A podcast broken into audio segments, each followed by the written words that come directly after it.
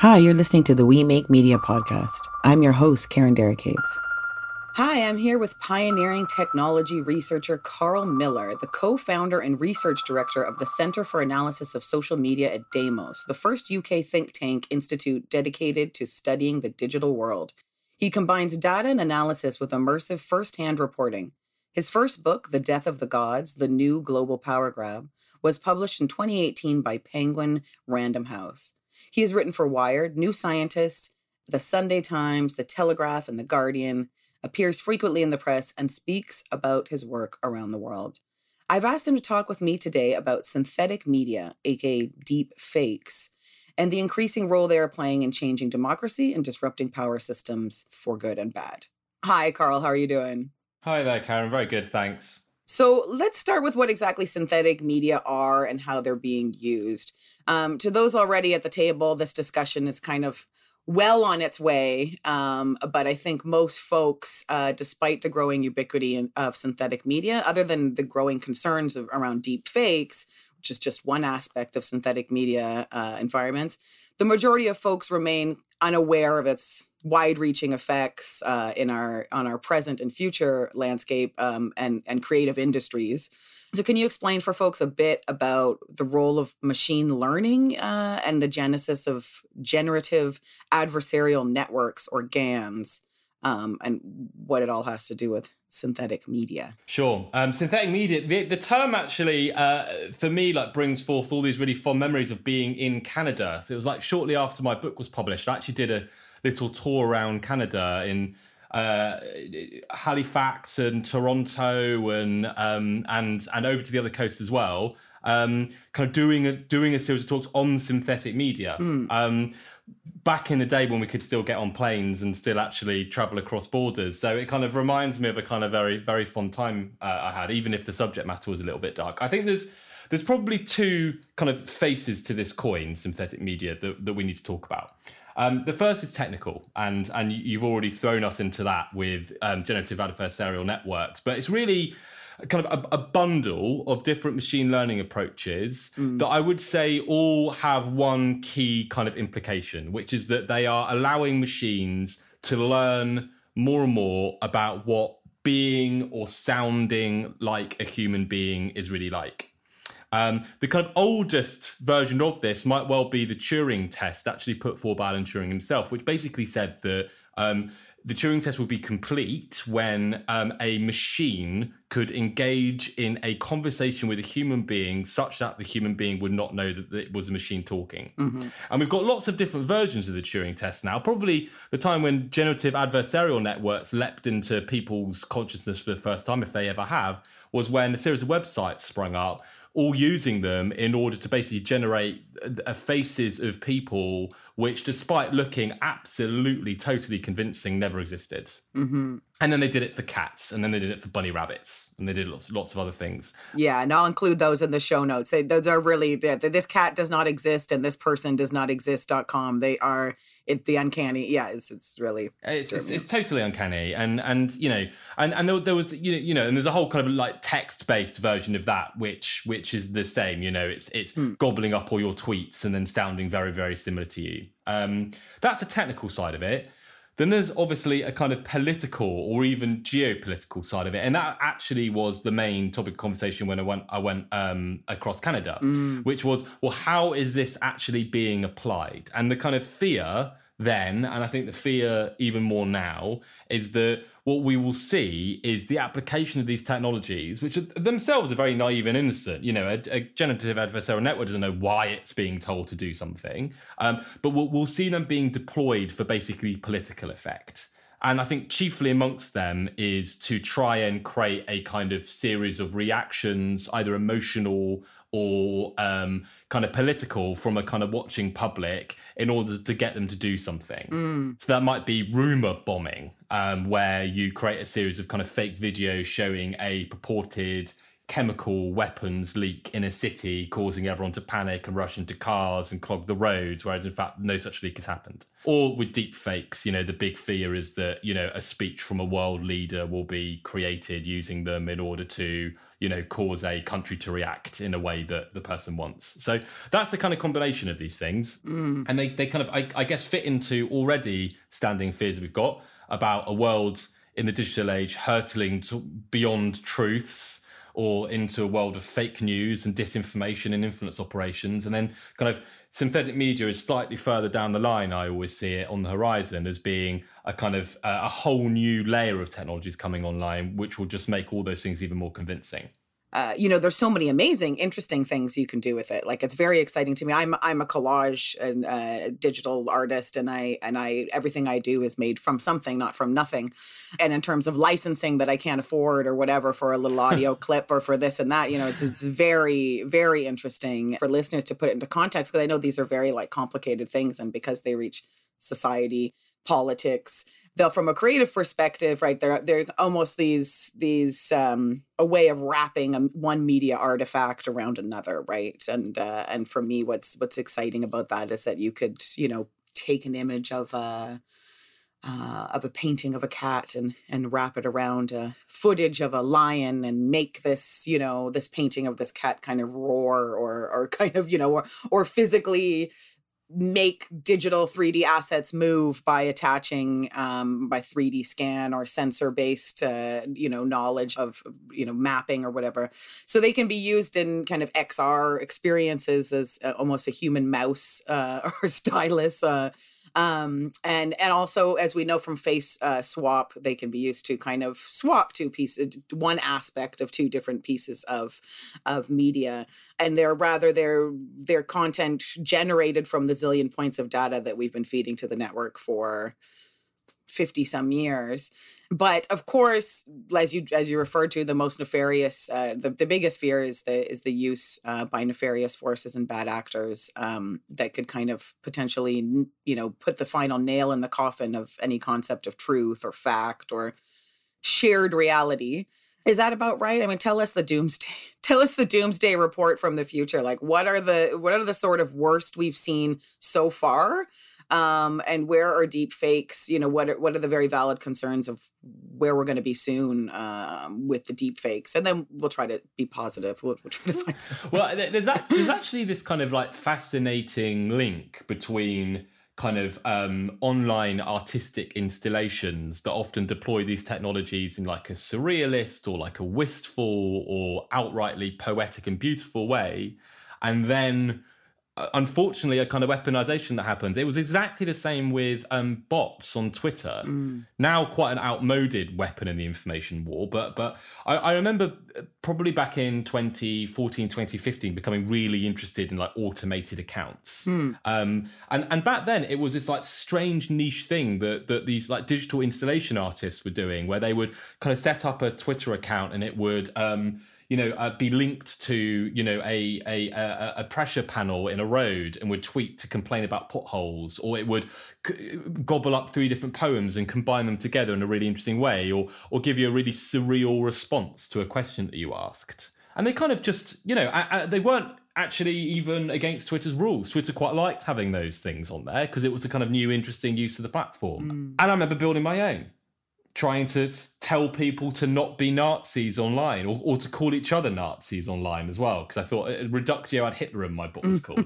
And then kind of two, uh, and then a couple of years later, um, I, I, it was already clear actually at that point that they would have political uses as well. Mm. The fact that they were tireless, the fact that they could act in incredible volumes, and the fact that you could set one person could set up just an arbitrary number of these things mm. to kind of emulate a crowd. All of them clearly had, I mean, I thought at that point kind of campaign rather than kind of warfare uses, to be honest. But I thought these things will certainly be picked up by political campaigns around the world.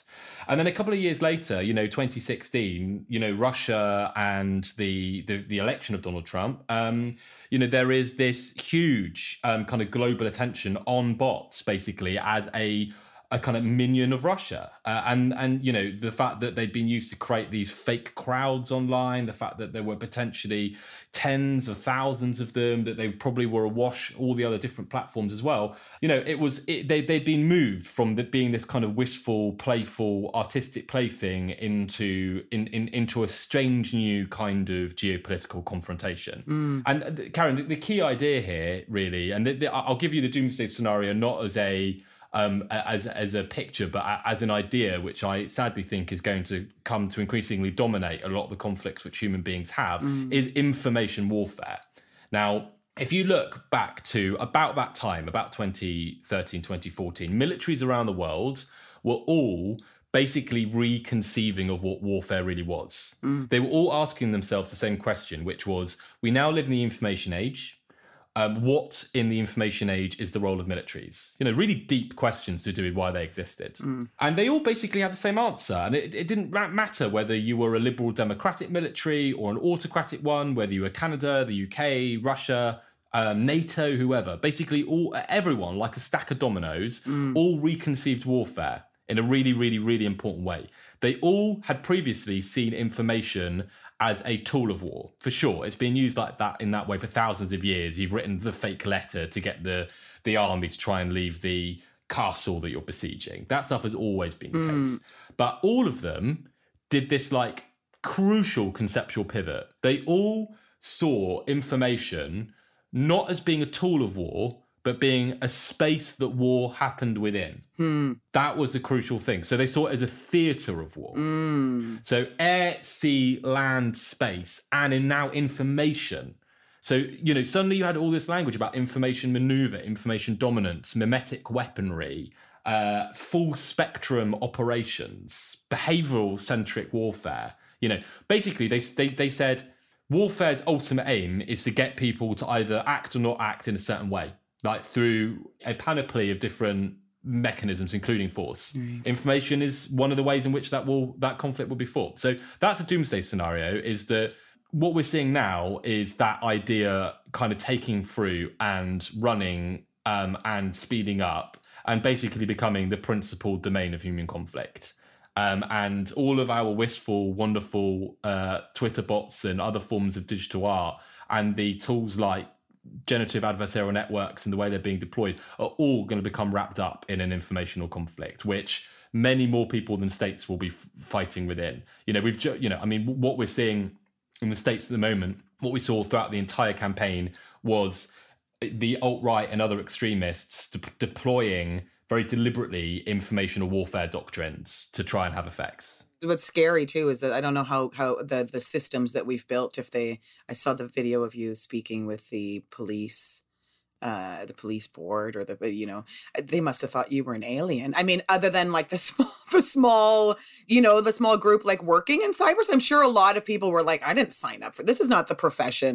When I wanted to grow up and be a police officer, it's not like, you know, understanding these environments. It's it's like, you know, going and ticketing people and, you know, being a part of the community. And I'm sure there's plenty of cutting edge, uh, you know, individuals uh, in the field, but it seems we've got a lot of catching up. A lot of my job over the last uh, over the last kind of four or five years has been basically this kind of tour of lots of institutions, telling them how the, the, the rug is being pulled, pulled out from under their feet and that they're far less powerful than they thought they were. And unless kind of fundamental reform happens, we're hurtling into a world of calamity.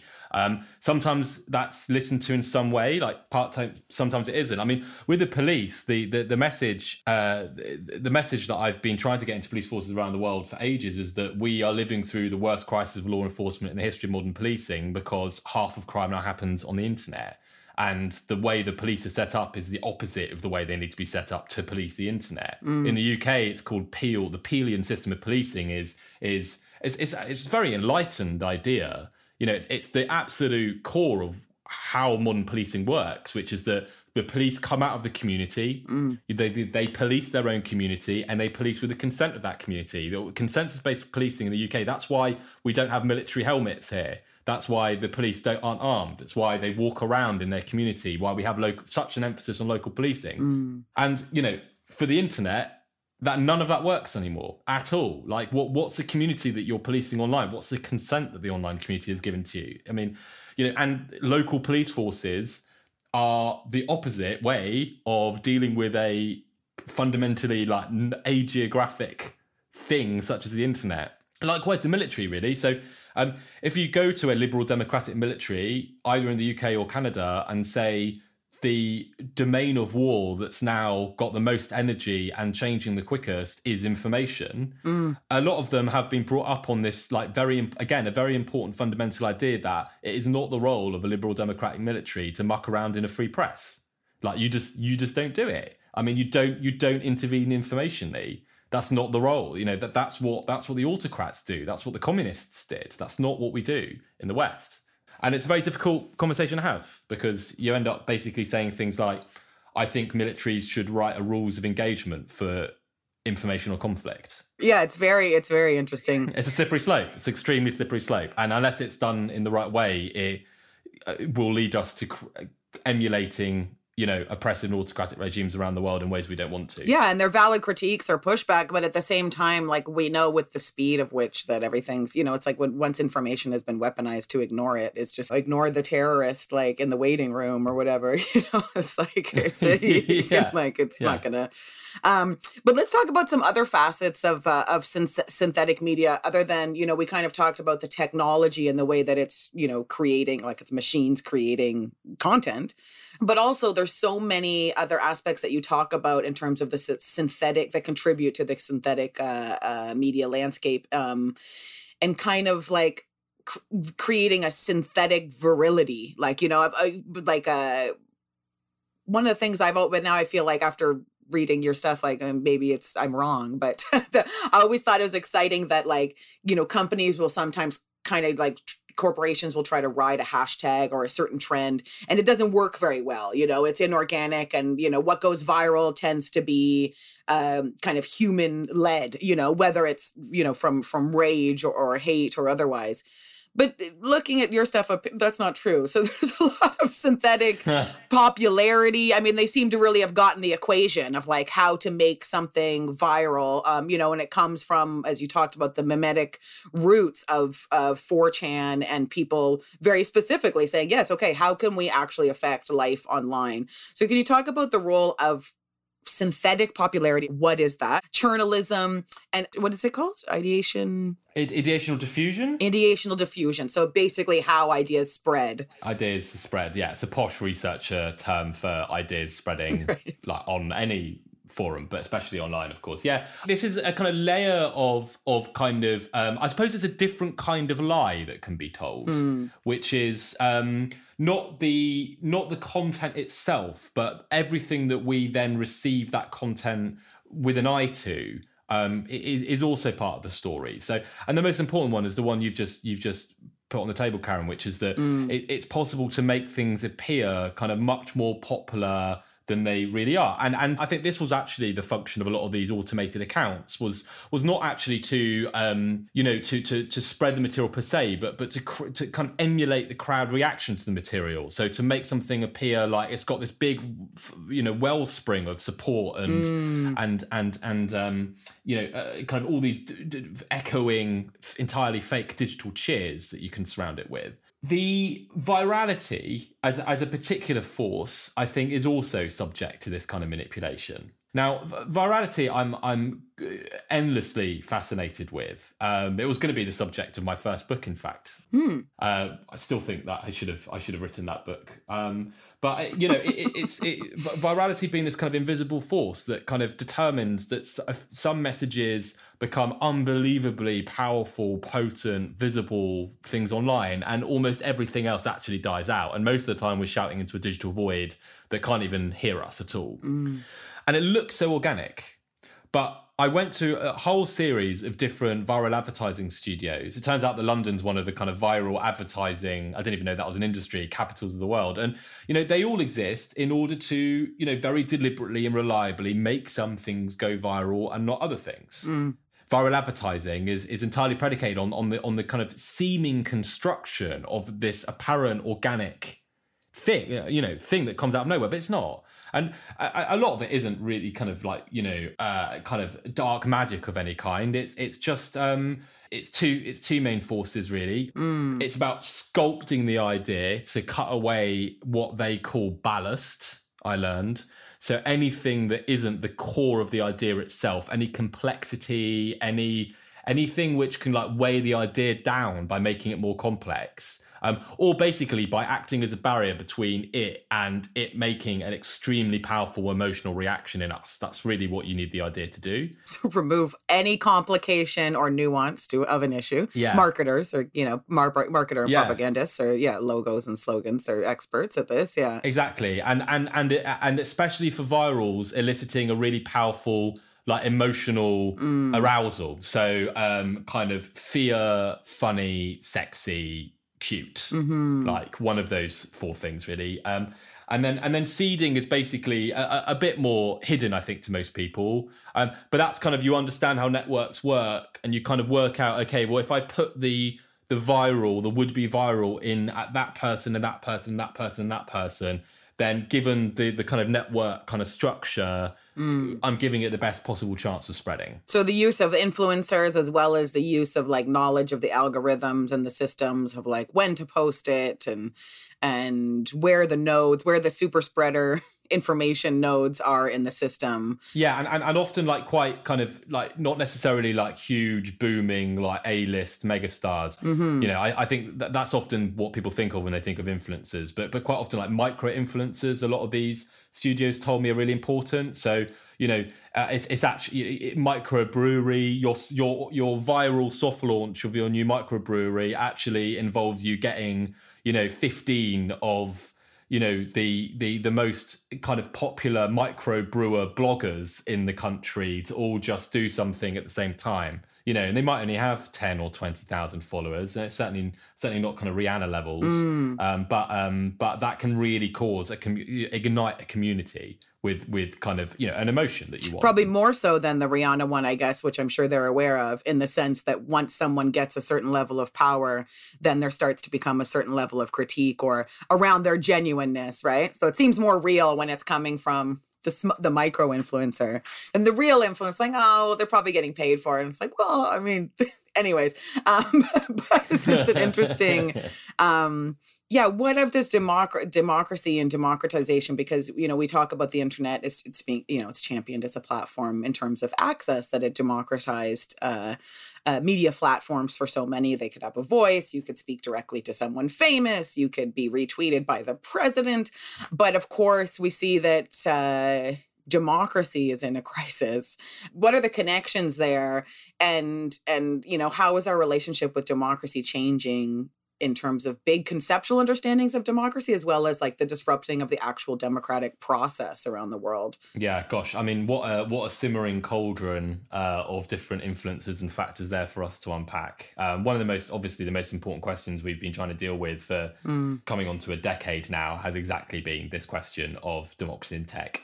Let's begin in twenty twelve, very briefly, um, when kind of we were all like very naively, and I say we, I mean really I and lots of other writers, mm. uh, were cheering as Tahrir Square filled with people that we were convinced were there because of Facebook. And we thought that um, the democratization of voices would literally make aut- autocracies outmoded. That was the kind of, that that that was the strength of feeling then. Um, I think what was really happening was something more, much more subtle than that, and, and far less kind of morally unambiguous. Social media and the internet had essentially toppled the barriers to entry into mass mobilization and mass communications. And what that meant was that protest became much, much easier.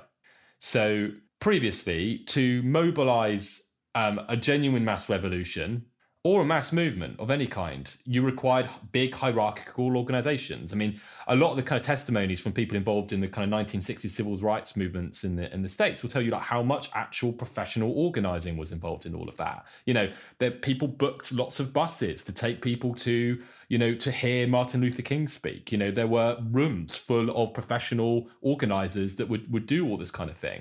Um, and then suddenly with the Arab Spring, we, we were realizing that what used to be difficult and time-consuming and expensive was in fact now much cheaper and easier to do. What we didn't realize was that that was going to benefit mobilizations and political mobilizations across the entire political spectrum and across the entire world. So of course there was going to be pro-democracy activists in Egypt, but there was also going to be radical Islamists in Egypt. There was going to be um, anti-corruption activists in Poland, but then also ultranationalists in Poland. There was going to be Um, the Me Too movement, but there was also going to be a radical manosphere counter-reaction to that. Um, and all of them would kind of each benefit from the same self-same tools. Like it, there wasn't a, a political s- segment that we could lift out and say they are going to be the people that are going to benefit from digital mobilization. And in many ways, from Tahrir Square to what we saw um, in the Capitol riot just a few days ago, I think is the full circle um, of, of that happening. So from there being a pro-democracy revolution to there being a revolution literally invading the, you know, the the the beating heart of a democracy using this basically the same tools of digital mobilization. I mean, and that that's that kind of loop closing, and and and kind of really like the the the only real group that hasn't benefited from this has been the kind of mainstream, because they were the people that always had access to those expensive and difficult, you know, channels of mass communication and mass organization. You know, if it feels like the mainstream is under attack from everything that isn't itself, it's because it is, literally because of this mobilization that can now happen. Mm. So that's that's what's happening now.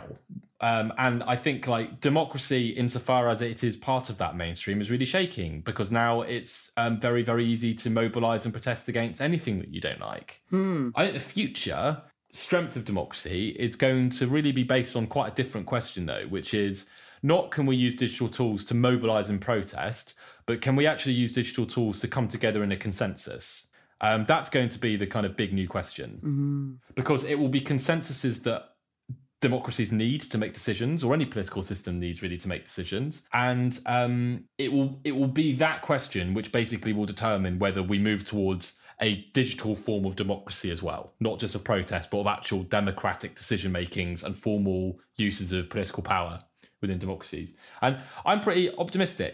Um, I went to Taiwan. I did a documentary uh, on the digital democrats of Taiwan for the B B C, and I, I came back really thinking that there was an amazing example of people that have genuinely found ways of finding consensus using digital tools. Mm. Um, it's an amazing, it's an amazing undertaking, and now they are, you know, dozens of times they have created now, you know, um, new regulations and laws on the basis of digital democratic processes. So I think there's a lot that the rest of the world now has to learn from places like Taiwan, not only in the way that they're dealing with the, you know, the pandemic, but but there's there's much there, especially the use of technology actually, but but also um, also now about kind of connecting um, democratic decision making with exactly the technology. Well, not exactly the technologies, mm. not Twitter and Facebook actually, but actually quite different technologies, but but exactly the same kind of like, you know, like enthusiasm that we have for doing politics online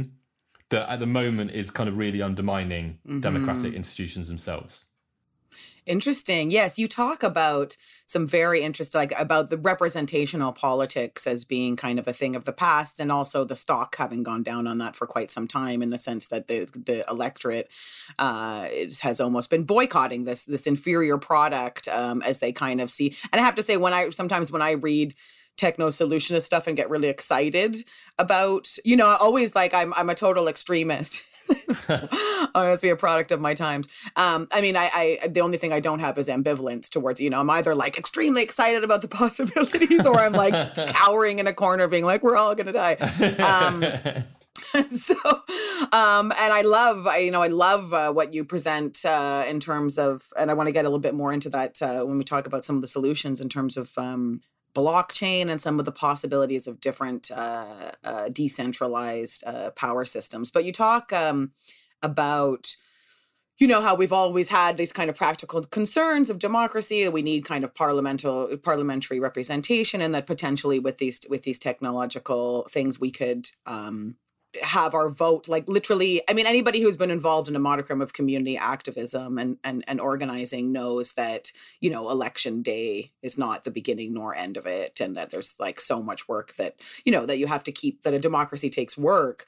Um, and would I love to vote uh, over my coffee in the morning with a like um, instead of uh, instead of that whole process, or as you suggest, even um, give my my my my vote uh, on you know housing or or whatever to to organizations that I respect and um... I, right and and the, the thing that's I think most exciting about that is that um, is that as soon as you don't see democracy as being a series of like baked in institutions and processes that, I mean, in the in the U K, basically descend back to the seventeenth century. Mm. You you know the lid comes off, and and what you just said, that you know the giving of votes, you know that's a that's a liquid democracy, you know, and it's just one of like a whole rainbow of different new constitutional settlements that we might now arrive at. Mm. That that to me is is more than the technology that was being used or the you know um uh, kind of platforms that were being deployed or anything like that.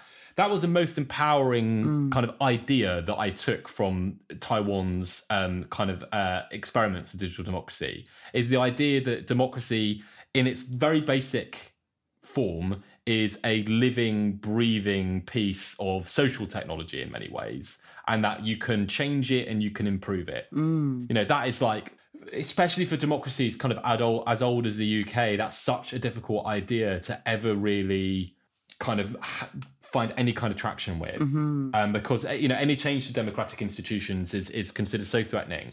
To me, I think that honestly, like the kind of like the survival and renewal of democracy, like is predicated really on that idea at some point really hitting home and us beginning to experiment with doing democracy in different ways, liquid, um, direct, um, you know, online, offline, or you know, strange new decentralized kind of forms of it as well, whatever whatever we choose. But there's a hundred different things we might do now. Well, yeah, and I don't know what the ballot is like. My mom's American, so I know that the ballot in the States compared to Canada, like Canada's very simplified and you're it's very representational, you know, and it's very like you vote for the local person and that then, then they get enough seats and blah, blah, blah.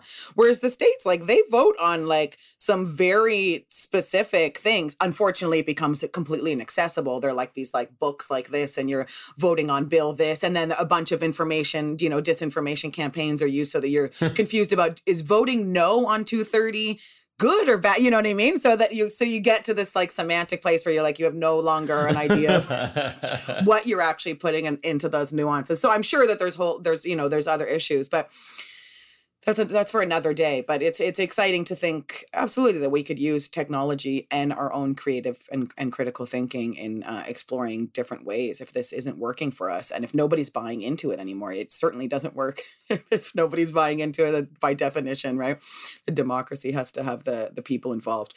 Um, And, and, and, you know, you talk about like, a, you know, the, the power shifts, of course, um, uh, you know, again, we see these these platforms as providing the average citizen like like empowerment, you know, uh, empowering voices and empowering people's movements.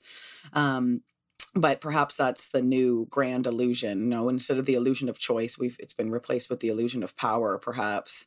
Um, Kat, Katarina Sizig, who I spoke to um, earlier in the series, uh, talks about some of the three ways of addressing uh, deep fakes, um, legislation, regulation. Um, so the law, uh, techno-solutionism, um, and media literacy. Uh, I wanted to talk about each one of those with you, uh, respectively. What what kind of regulation uh, practices and policies are, are you be, seeing being being implemented that, that are working or, or or ones that are getting it wrong as well?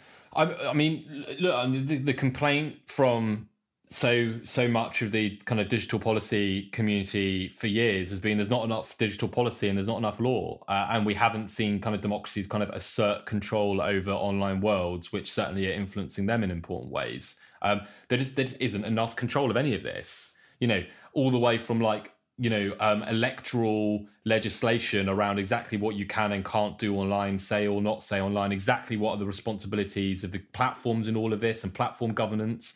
Consumer rights legislation is, is is uh, you know, is is is a decade obsolete. Um, we haven't even spoken about monopolies, but of course that's extremely important too. Um, So there's there's there's, there's just so there's so much kind of um, kind of renewal of the existing regulatory and legislative frameworks that we have that are needed in order to make them speak to the problems that we're currently mm. seeing. Um, Uh, and they're not moving quickly enough. That's the that's the kind of underlying kind of basic problem with all of this. I mean, I think without the pandemic, this would have been the year of digital regulation. Right. Um, governments are re- really shaping up to it. Um, we're seeing lots and lots of processes um, kind of kicking off to do it. Um, and, you know, every time there's like a U S presidential election, it kind of gets renewed enthusiasm um, for a while at least. Um, so that's complaint number one. Um, but kind of underlying that, I'm not quite sure that the, the I would call it techno-solutionism, but but what I do see is kind of a lot of these questions basically being determined by like dueling technologies. Hmm. You know, whether it's like, say, privacy, or whether it's going to be like what controls, what fundamentally controls the services that we use. Is it a network or is it a company? Or or um, what what information kind of government access? A lot of these are really, you know, the people really at the core of them kind of see both the courts and public opinion, I think, as a bit of a sideshow. Mm. Almost every year, DEF CON happens, which is this huge convention of hackers. And it's really there that I think you see a lot of what's really going to determine the outcomes, where there are some people working on privacy tech, some people working on surveillance tech. And really the question is, which of those two dueling, dueling kind of like technology trajectories is going to triumph over the other one. Like, you know, when Apple years ago now was dis- in dispute with the U S government over whether the government could get data from its phones. Mm. Um, it was, if you remember, the San Bernardino attack, a terrorist, horrible terrorist attack in the States, and the mm. attacker had a phone recovered from him, um, and um, the government, the F B I couldn't access it. You know, at the same time as the Apple fighting all of that in the courts, what it was really doing was baking in encryption into all its devices, so that not even it could get the information from an Apple phone. Mm.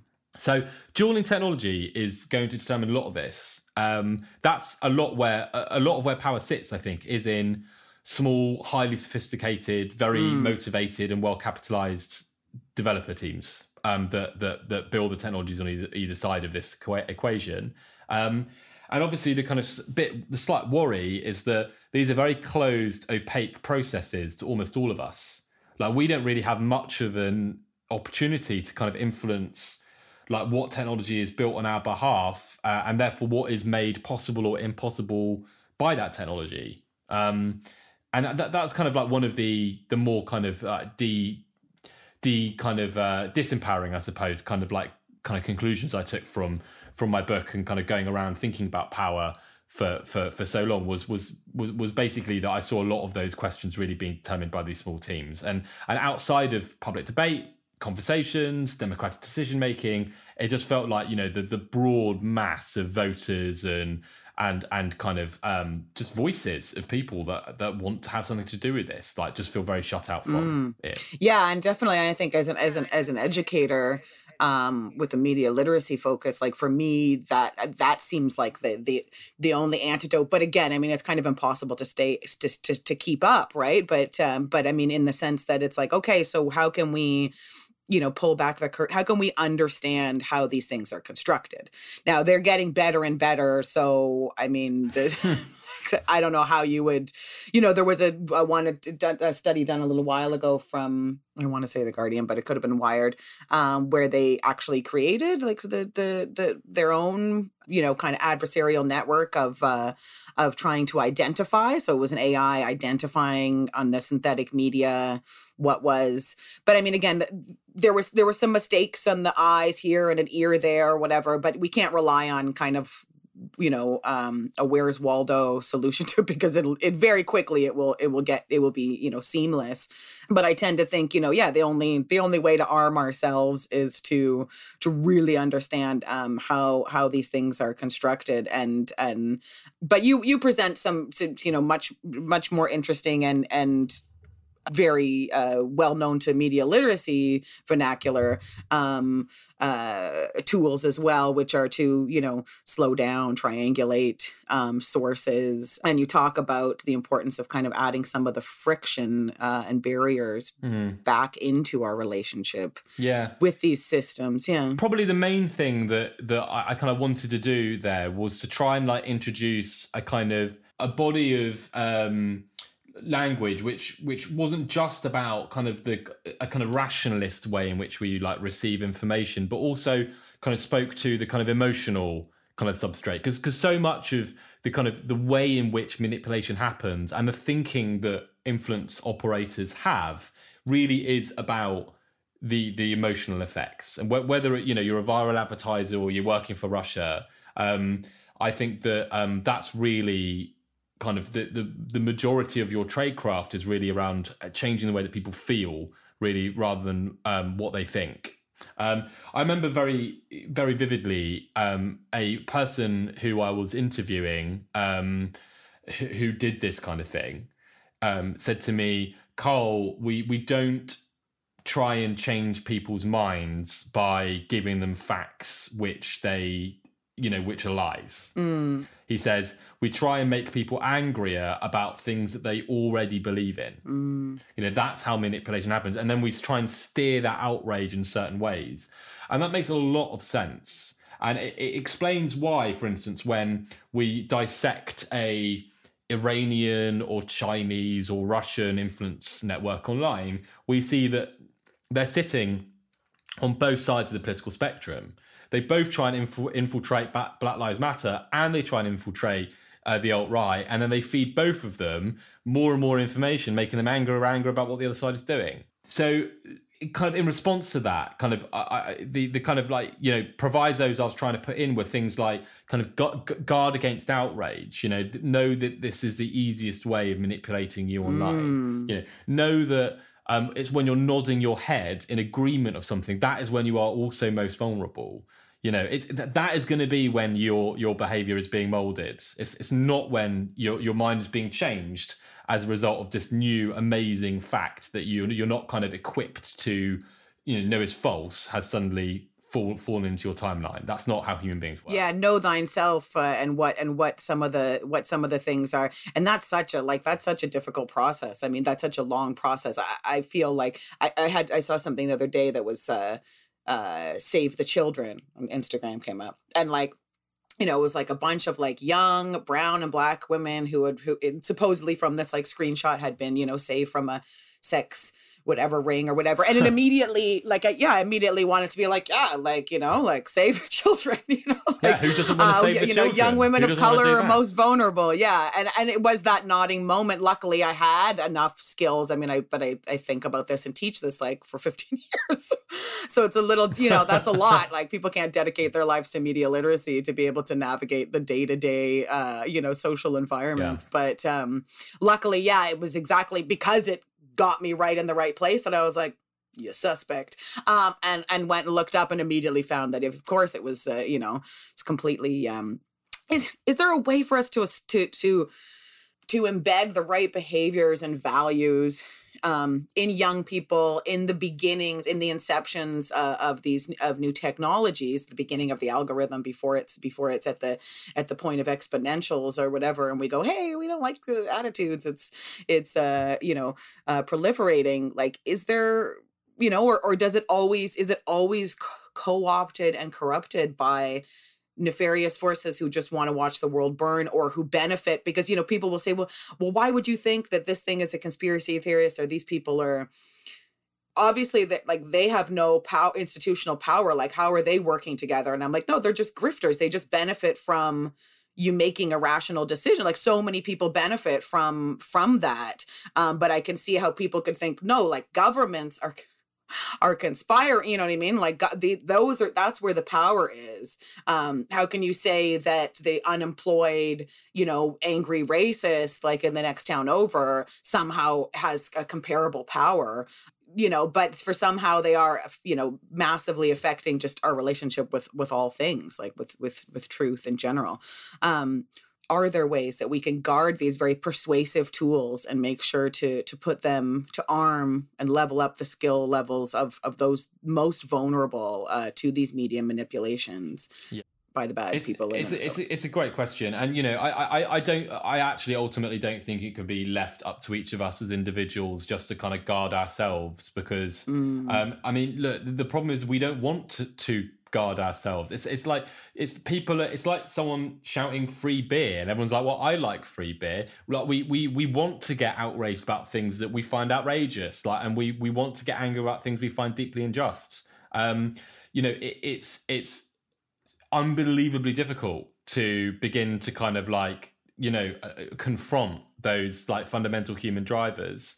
Um, I think ultimately it's going to be a bit of a mixture, isn't it? Like in, in p- partly it's, it, it, it, we have to bake these kinds of things into um, education, both formal and informal, that we do. I frankly think, Karen, that, you know, you, you, the work of you and people like you should be funded by the defense budget and kind of scaled up enormously. Hmm. Um, I honestly think that this is a question of national security, and the resources of the state um, for national security should be deployed in things like this. We need far mm. more librarians and digital literacy educators and philosophers now um, to kind of, you know, uh, increase the resilience of our own populations. But then partly this is going to sit with the platforms. And one of the problems here is that it is the, the, the platforms have been built exactly to, and I don't use this word lightly, exploit the cognitive biases that we have, that we've just been talking about, in order to keep you on the platform.